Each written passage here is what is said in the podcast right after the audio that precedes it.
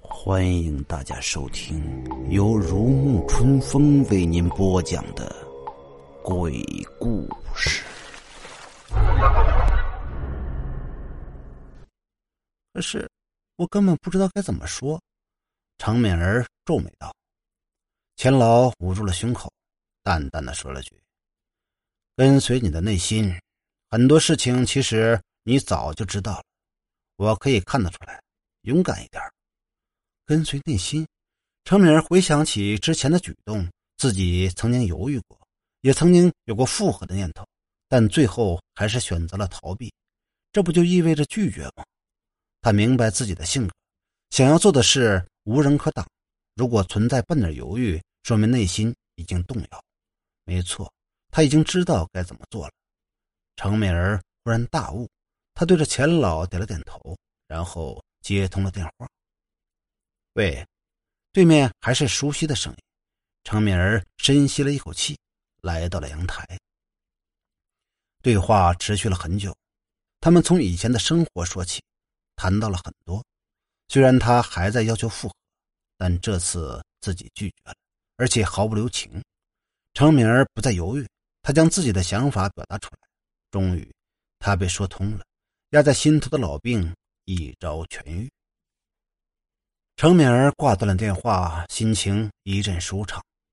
四年了，她终于摆脱了男友的阴影，所有的事情都过去了，他们都应该开始新的生活。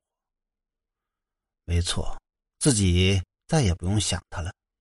程敏儿长出了一口气，再次回到了病房里。她原本还想告诉钱老，但没想到出现在面前的却是护士长。他一脸严肃的看着自己，程敏儿心头一凛，忽然想了起来：自己擅离职守，随便去接电话，这可是违反合同的呀！现在该怎么办呢？他只能低下了头。默默的等待着护士长的责骂。程敏儿小姐，你知道吗？工作中是不能随便离开的，万一钱老出了什么状况，那该怎么办？我我，他不知道该怎么回答，只是低下了头。你别责怪他，其实是我的主意。钱老突然打断了他。我想打个电话，所以叫了小姑娘帮忙。她只是出去调试信号。并没有擅离职守，程敏儿没想到钱老会帮他掩饰，他愣住了，心底充满了感激。护士长看见钱老发话了，也不好说什么，只是叮嘱了几句，之后便匆匆离去。等到他走了之后，程敏儿才松了口气，他连忙向钱老道谢：“刚才真是太感谢了，要不是你的帮忙，我肯定要被骂死。”这没什么，钱老摆了摆手，露出一丝笑容。怎么样，事情解决了吧？嗯，他说放弃了。虽然感情很不容易，但这么多年来，我总算是放下了，现在心情轻松多了。那不就好了？人生就是一场无尽的旅行，很多事情都该拿得起，放得下，这才能活得精彩。嗯。钱老，你说的没错，程敏儿也赞同道。之后，他转了转眼珠，岔开话题：“算了，不说这个吧。咦，你今天怎么不看书了？贪多嚼不烂嘛。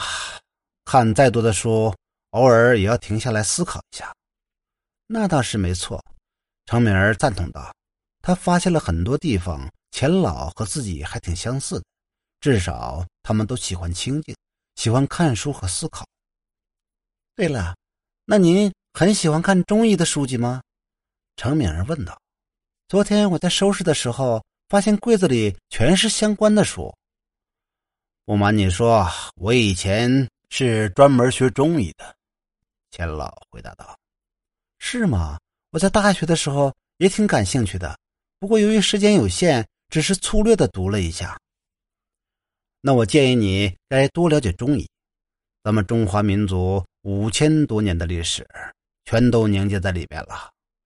学中医要先学做人，七经八脉，经络周天，所有的事情都是有运行规律的。只要我们掌握了其中的奥妙，那所有的问题都迎刃而解了。钱老解释道。程敏儿点了点头，虽然他不是很明白，但听上去还是挺厉害的。对了，你想听一下关于中药的故事吗？那个比较通俗易懂，我猜你会感兴趣的。好啊，程敏儿爽快的答应下来。反正现在也闲得慌，听听故事也不错。那是关于远志和当归的故事。据说在三国的末期。魏国大将宗会和邓艾进攻蜀汉，当时后主刘禅荒淫无道，很快便开门投降了。钱老清了清嗓子，开始说道：“而位于前线的姜维没有办法，只好假降钟会，企图策反魏国，重振蜀汉。当时他的母亲不知内情，以为儿子贪生怕死，顿时勃然大怒。”写了一封不孝不义的信，叫人偷偷送过去。姜维看到信后，心头无比难受，想要实说，又怕泄露机密；不回的话，又怕老母伤心过度。思前想后，他终于想到了一个绝妙的办法。于是他派人挑了两包中药，一个是远志，一个是当归，叫人将两包药送回去。姜母一看，顿时恍然大悟。知道了儿子的一片赤诚。虽然故事的真实性无从考察，但却向我们展示了中药的韵味。钱老说完，程敏儿听得很认真，他拍了拍手，顿时明白了：远志是养心安神的药，寓意远大的志向，也暗指姜维复国之愿；而当归则是表明了思乡的情怀，说明自己的爱国之心。